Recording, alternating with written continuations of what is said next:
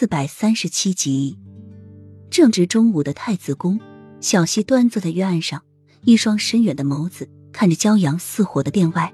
一会儿，墨尘满头大汗的从殿外进来，脸上满是焦急。我去了养心殿那边，西总管说，樱花夫人和皇上出了宫之后，至今都没有回来，也正在派人寻找着。慕容锦粗喘着气走进来，看了一眼墨尘。我去了趟宫外，打听到皇上和樱花夫人出了城，我追过去看，发现在南郊林那边又打斗过的痕迹。我一直追随到南岭山，看样子皇上和樱花夫人是中了埋伏，说不定掉下了悬崖。慕容锦说完，又看了眼墨尘，发现墨尘焦急的眼眸中立即染上担忧。绿柳听了，也是深深的惊愕住。小溪幽深的眸子深不见底，隐隐的射出寒光，在这酷热难耐的夏天，给人一种阴冷的感觉。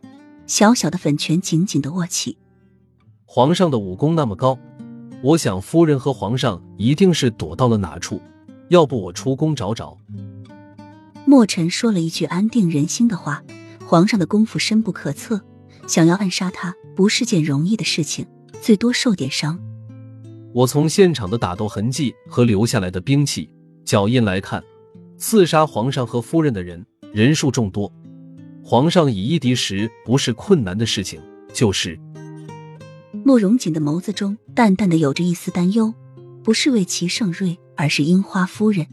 他最后的一句话没有说完，小溪却冷不丁的开口：“我担心的不是父皇的死活。”而是父皇会不会在那种情况下将我的娘亲丢下？小溪一双眸中寒星四射，他脑子中第一个想到的就是这个。小溪的话一出口，所有人都沉默了。他们心里都清楚，以皇上的武功，就是一个军营的人来也没法将他怎样。但是他身边有一个不会武功的樱花夫人，这后果就可想而知了。皇上生性暴戾、冷酷、残忍，如果不是因为太子还离不开樱花夫人的话，估计皇上早就将樱花夫人处斩了。如今皇上遇到那么多的刺客，樱花夫人肯定凶多吉少。